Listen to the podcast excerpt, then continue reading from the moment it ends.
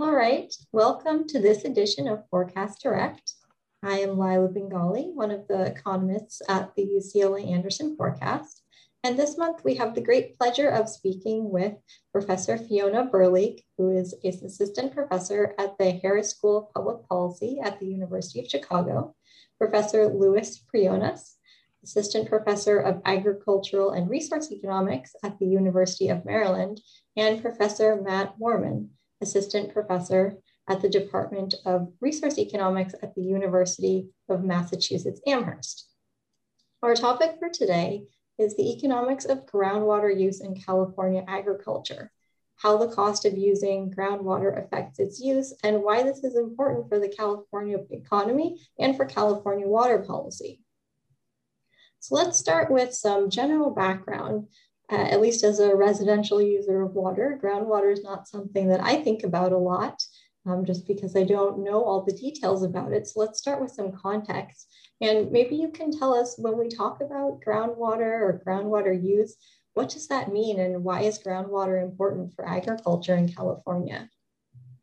Yeah, so um, I'm like you as a sort of normal residential user of water. I don't really think about where my water comes from. I just turn the tap on and you know go about my day um, so when we're thinking about where our water typically comes from in California, it's going to come from two main sources. So one is uh, surface water that comes from, you know, when it snows in the Sierras and eventually melts, then that kind of comes down throughout the rest of the state. Um, and then the other source is that the state sits on a large, you can think about it as a big bathtub of, uh, of water underneath. So there's a big groundwater aquifer that sits basically right under the Central Valley. Um, and you can drill a well just like you might drill an oil well to extract that water. Uh, and so that's a sort of second source. So um, farmers are heavily reliant in California on both of these sources of water, right? We grow basically everything that's delicious that we eat in this country comes from California. Um, in order to support that agriculture, uh, it doesn't rain enough in the state in order to kind of fully support all those, those farms. Um, and so farmers need to get water from other sources. So they tap into both the surface water resources and the groundwater resources to water their crops. Um, it turns out that farmers use a lot of groundwater. So around 4 million acres in the state is irrigated using groundwater, somewhere between 40 and 60%, depending on whether it's a drought year or not, of the state of the agricultural water use in California comes from these underground aquifers. And so um, understanding how farmers interact with these aquifers and what types of policies we might want to put in place to conserve the sustainability of those aquifers um, is sort of an increasingly important policy question. Got it. And I think I um, this this podcast is based on a paper I should have said that the three of you wrote recently, and I think there were some pretty amazing um, statistics in there. Something like California produces 18%, I think it was, of total U.S. crop value. So we're talking about a really big and really important industry here. Excellent. Um, so can you, uh, so I just gave some context for how important groundwater is for the California economy and, and kind of for the US overall. Um, so as I understand it, one of the big issues with groundwater is overdraft, that the aquifers that you mentioned are being depleted. And this is a problem given the importance of groundwater for California agriculture, as you gave a great overview of. And to me, overdraft implies that something's not working, that markets are not getting us to the optimal level of groundwater use. So, why is it that markets aren't working here? Uh, so, I'll take this one. Um, it is a good question. You would think that if um, there is, you know, it is known that groundwater, we should have about this much groundwater left after each season for the aquifer to recharge and be sustainable, that farmers could kind of figure it out. Um, one of the problems has to do with this uh, fundamental feature of groundwater. And it's this like many other things that we study as environmental economists, uh, that it is a common pool resource. And so there are certain types of goods, private goods, uh, where um, we can think about market mechanisms being more likely to work. Um, so if I make pizzas, then I can be basically enter the market of pizzas and I have my pizzas and I can compete with other firms that also make pizzas. Uh, with groundwater, it's not as simple because it is rivalrous. So what that means kind of in econ speak, I guess, is that if I pull up groundwater, that's going to interfere with somebody else's ability to pull up the same groundwater because they all each both people sit atop the same aquifer and are kind of sucking with straws out of the same milkshake, if you will. Um, so that's one feature. And another thing that's um, that's an inherent part of the problem is it's not excludable. So there's no way for me feasibly as a farmer to say, hey, neighbor, I don't want you to pump groundwater. In fact, I would even be willing to pay you not to pump groundwater because it's difficult for me to observe how much water my neighbor takes out. And so this is really a problem um, that requires government intervention to actually allocate it, as in many such uh, markets for common pool resources. And you can think about fish, you can think about forestry, you can think about other, other types of renewable or non-renewable um, goods that we use. Um, and groundwater is really a classic example of that. And so um, it is really interesting to us, especially thinking back historically, you know, why hadn't California figured this out until recently? Um, in the state constitution, there are actually provisions on how to govern surface water rights and irrigation districts, which um, are, I think, pretty common parlance in California. Different areas like Fresno and Madera um, and the Pajaro Valley have irrigation districts that govern the use of surface water and govern how much of that water farmers are allocated per acre. Um, those institutions until recently have not existed in California uh, for groundwater. Uh, it's kind of been the Wild West where if you own the land, you have the right basically in, uh, to a first order to drill downward and pull up as much water as you see fit. And so that's been changing recently. Um, in 2014, uh, government under Jerry Brown uh, passed the Sustainable Groundwater Management uh, Act, which is basically three laws that are governing uh, the, the, or putting a structure on the regulation of groundwater to make it more sustainable in California to kind of introduce the sort of regulation to mitigate this, these issues that cause overdraft. Yes, I think I remember reading a little bit about that, which is when I first started really trying to pay attention to this very important, um, but I think underappreciated subject, at least from uh, the perspective of residential water users. So we talked a little bit about um, markets and prices. And prices are generally in economics thought of as being important for getting us to the right or to the optimal amount, in this case of groundwater use. So it's helpful to know how people respond to prices. And in your research, you determine how farmers' use of groundwater responds to the price of using groundwater. So why is this question so hard to answer and what was or was not known prior to the research that you three just did? Yeah, great question. Um, so one of the issues that I think Fiona and Louis have both alluded to is in the setting that we're looking at in California, water is not actually priced. Uh, groundwater is not actually priced in the first place. So um, it's this open access resource that that anyone who owns some land they essentially have the legal right to drill a well and pull up the water from the aquifer that, that's underneath them. So, first of all, there's no real kind of explicit price here, which goes back to the, the issue why, why markets don't work. We don't even have a price to help allocate things. Um, and then the other issue is that if you can just drill a well and pull up as much water as you want, that's typically not metered, it's not reported to anyone. So there's just kind of a fundamental data issue here, which is we don't even generally know how much water, how much groundwater farmers are extracting. And, and there's not really an explicit price that they're paying for it either. So ultimately, if we want to know how does groundwater consumption respond to price, and we don't know either of those things, that just makes it a challenging problem to tackle. Uh, but what's really nice about our setting is in California, most, uh, like the, the vast majority of groundwater pumps are run by electricity.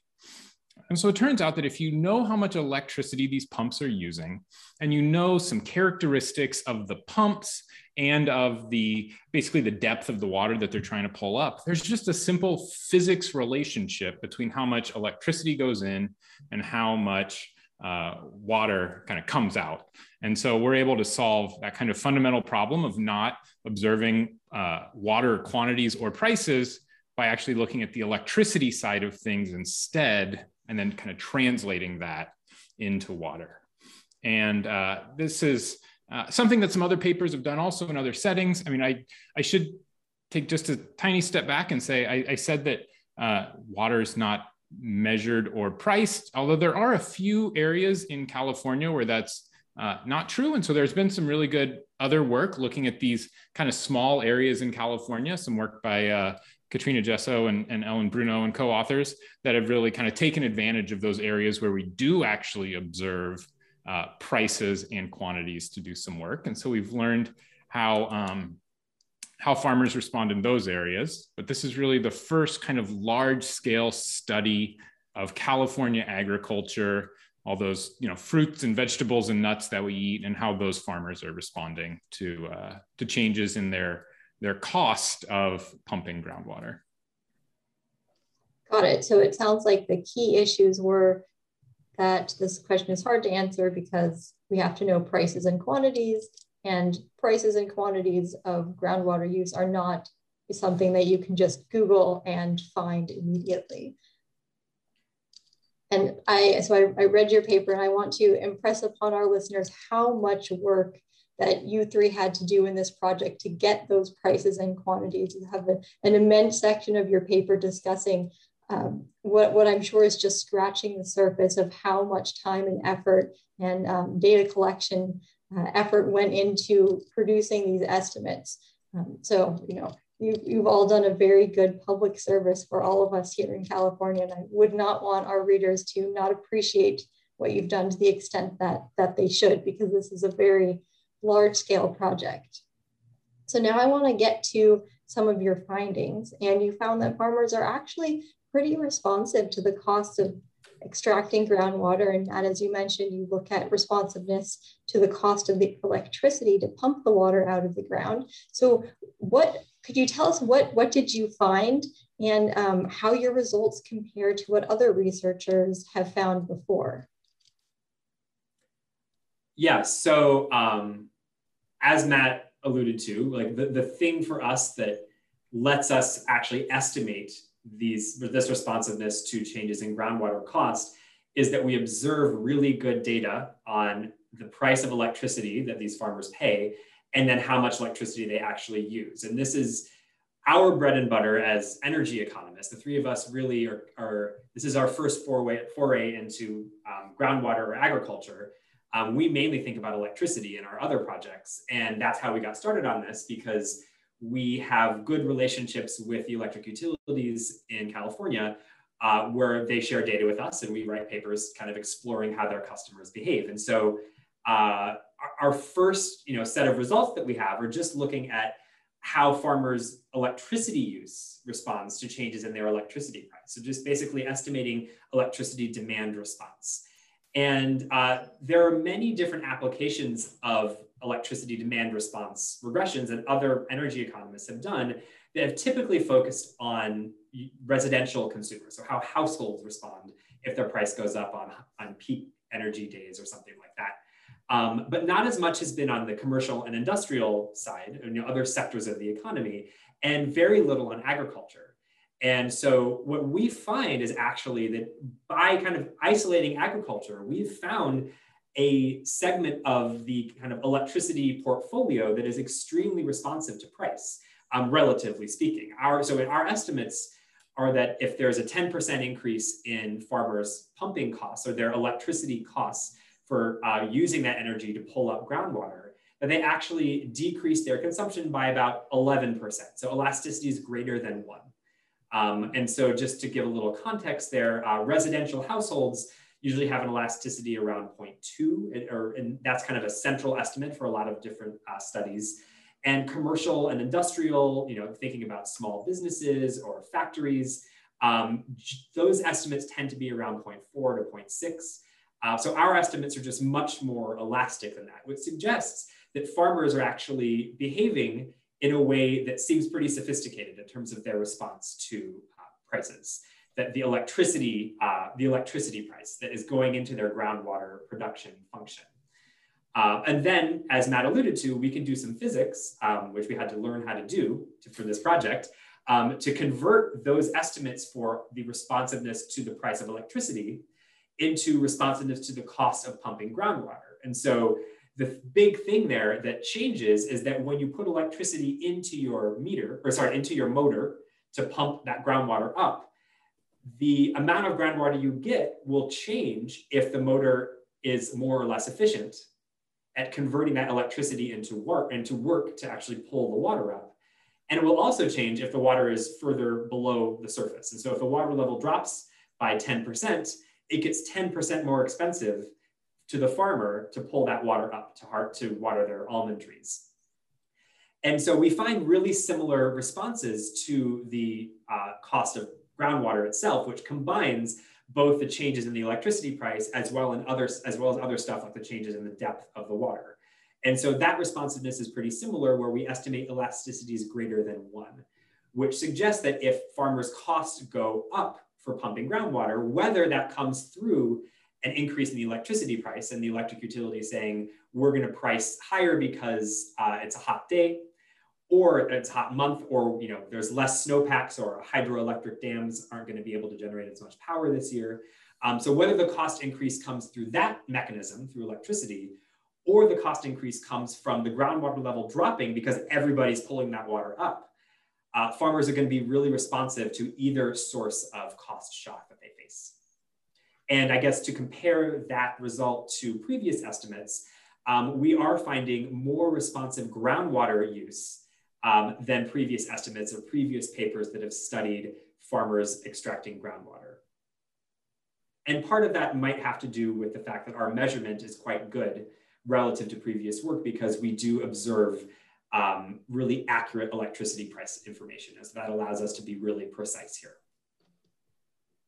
Got it. So how is it that farmers respond to the changes in the cost of using groundwater? You have some estimates in your paper and some um, theories that you test. Do they just water their crops less or is it something else? Yeah, so we explore uh, four different options for how it is that farmers are reducing their groundwater uh, extraction. And the first one is exactly what you say. Do they just water this? Do they just water less? Do they do everything else the same, but they just put a little less water on their crops? And so we can test that empirically. Uh, it turns out that most of these uh, farmers in our sample face electricity prices that vary throughout the day, just as a lot of residential consumers in California do. And so you might expect if you're going to uh, water your crops less, the first thing you'll do is wait for those really high priced hours and make sure to turn your water off then, because that's when it's really expensive. And we just don't find that effect at all. There's no effect where farmers are going out in the middle of the day when it's particularly expensive and, and reducing their groundwater consumption during those hours, which suggests to us that, that that's probably not the margin on which they're making an adjustment here. Uh, if they're not taking advantage of that, those really high priced hours to reduce their, uh, their water use. So, so we explore a few other options. Um, another one is that uh, farmers might be just uh, investing in groundwater pumps that are better at pumping water that just become more efficient. And if they did that, then we'd see the same amount, or we, we might see less electricity consumption, but get the same amount of groundwater out of it. So that's one way that farmers could be kind of uh, reducing their electricity consumption without actually changing groundwater. But we do some empirical tests there too and find that that doesn't appear to be the uh, uh, kind of the mechanism that farmers are using. We also look into the possibility that maybe farmers are, are using less groundwater, but using more surface water instead, or one of these other water sources, for example. And we find that's not true. So our final, our final uh, option and, that, that we go with is that farmers are actually changing the kind of crops that they're growing in response to these changing groundwater uh, pumping costs. And so we, uh, we, we run a model where we, we try to, we, we estimate a model where we look at how farm crop choice responds to changes in groundwater pumping costs. And so we, we kind of group crops into four broad categories. We've got uh, fruit and nut perennial trees, so fruits and, and, and, and almonds and walnuts. Um, we look at uh, hays and other kinds of uh, alfalfa and those kind of crops. We look at annual crops, which are mostly uh, kind of like vegetables in this setting, or just fallowing or not planting anything at all. And what we find is that as groundwater pumping costs increase, farmers are more likely to grow fruit or nut perennials, so things like almonds, walnuts, uh, citrus fruits, or they're more likely to grow nothing at all. And they're less likely to either grow these kind of hay and alfalfa kinds of crops or uh, these annual crops like vegetables. So farmers are seeing in advance that their, their costs are going to be changing and they kind of re-optimize what kind of crops it would be best for them to grow uh, kind of as they anticipate those coming costs in the next growing season. And, and the idea is that these um, types of almond trees are sort of more high value for the farmers. So if they have uh, higher cost, maybe a limited amount of water, let's say, okay, I'm a farmer, I'd rather put that water towards something that's going to pay me more money when I sell it on the market. That's right. Also, different kinds of crops just might might kind of use different kinds of irrigation technologies that are are better or at least different at kind of delivering the water right to the crop when and where it's needed and so changing crop types might also allow farmers to just kind of overall re-optimize how they're not not just how much water they're using but how it's getting to the crops and kind of their their whole uh, that whole kind of water agriculture production function can change got it so you talked about this a little bit, but I want to get back to the differences between your estimates and prior estimates of how responsive farmers are and the differences that you talked about, in elasticities in technical terms. They might seem sort of small, what's 0.6 or 0.2 versus 1.1 to someone who is unfamiliar with this field, but these differences, they matter substantially for the policies that try to aim to promote long-term sustainability of aquifers. So I'd like to end by asking you to talk about the policy implications of your work as they're related to some of the rules, regulations, and policies that have been proposed or discussed in California. Yeah, so Louis mentioned SGMA, the Sustainable Groundwater Management Act, and sort of the goal of that body of legislation is to try and bring the aquifers into sustainability. So what that means is um, the aquifer is part of a natural process where when it you know rains in the spring um, some water comes back into the aquifer. So it's not something that gets infinitely depleted and never recharged. There is a sort of natural recharge process the problem that's happening at the moment in California is that we're taking water out of those aquifers much more quickly than that natural recharge puts it back in. So if we don't do something, we'll eventually end up at a point where we've completely depleted those aquifers. So what SGMA is trying to do is to slow down or halt that extraction um, so that we can bring this natural system kind of back into better balance. Um, in order to do that, basically what SGMA does is imposes or uh, empowers local agencies with the ability to um, try out a whole bunch of different options for curtailing water use. That can be a local price or a tax, that can be a local quantity restriction, that can be bans on a particular type of crop being grown in the region, et cetera, et cetera. So lots of local policymakers have a large amount of flexibility to decide exactly how to achieve these sustainability targets. But the key thing is that um, different parts of the aquifer, so different basins in California have different targets for how much of a reduction in extraction needs to occur. So think about certain basins, you might want to reduce extraction by 50%. So if that's the case, um, then it's going to be really important to know how farmers might respond to different policy instruments in terms of their reductions in consumption. And taking the most basic kind of economics uh, policy instrument, which is imposing a price, if you have an elasticity of 0.5 um, from an older estimate, uh, versus an elasticity of one, that suggests that you know under our bigger estimates, it's actually substantially easier um, to achieve the state's sustainability goals than would have been thought based on the, the prior estimates, right? So comparing a low elasticity to a high elasticity, if the elasticity is in fact high, which is what we're finding, it suggests that farmers are actually going to be quite responsive to local policies, which is actually great news from a sort of aquifer sustainability standpoint. We can get a large amount of change in farmer behavior for a relatively small change in price or in the cost of groundwater extraction. So that's kind of the optimistic part of what we're finding the of course since we're economists you have a one hand and then you have another hand. So on the other hand um, the other implication of what we're seeing of course is that because farmers appear to be um, changing their water use by changing what they're growing that also potentially has larger scale impacts on agricultural markets as a whole right? So farmers are really switching out of growing things like um, you know, lettuce or strawberries or something like that, and really putting energy into almonds and oranges. That might be great for the kind of delicious fruit and nut market, um, but definitely has implications on sort of what we eat more more broadly. Um, so I'd say that you know this is great news on the sustainability front, um, but doesn't come completely for free. There is something else that's going on in the background to enable these these reductions to happen. And that's even more prominent because California, as we talked about at the beginning, is such a large producer of many of these food crops that we eat in the US and I think across the world in, in some types of crops as well.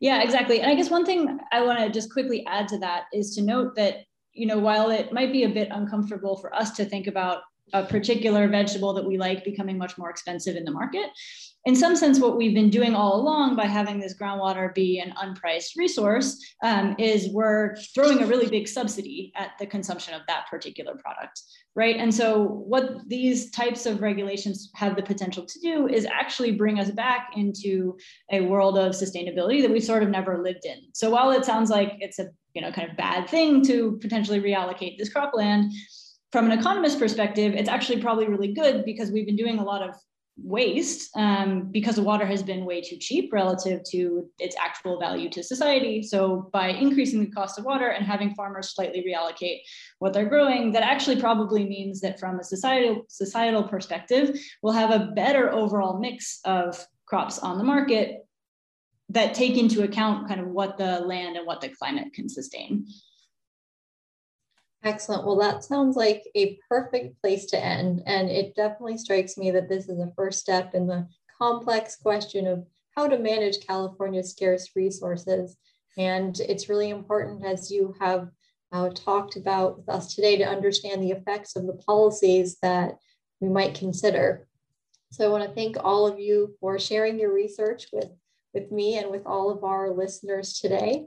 And um, you, I, as I mentioned, and uh, towards the start, this conversation was based on a recent paper that the three of you wrote that's posted on the NBER, National Bureau of Economic Research website called Energy, Groundwater, and Crop Choice. So thank you all very much. And it was my pleasure to speak with you today. Leila, can I add one thing? Sure. Was we're actually, I want to kind of preview some work that we're doing related to what Fiona's last point was about the, the sustainability of the climate going forward is we have some work using the same data in the same setting, looking at temperature. Um, we, you know, we're recording this during a week when California and all the West Coast is having record heat waves. And um, another piece of this puzzle is that the climate is a moving target. And so what sustainability means now um, might change, and we might want to think about how these farmers are going to respond to very hot temperatures. And so just a little teaser for something else we're working on uh, to think about how groundwater is a, a means to adapt to a warming climate. Excellent. Well, thank you. It seems like a lot of these uh, climate phenomena are very tightly linked.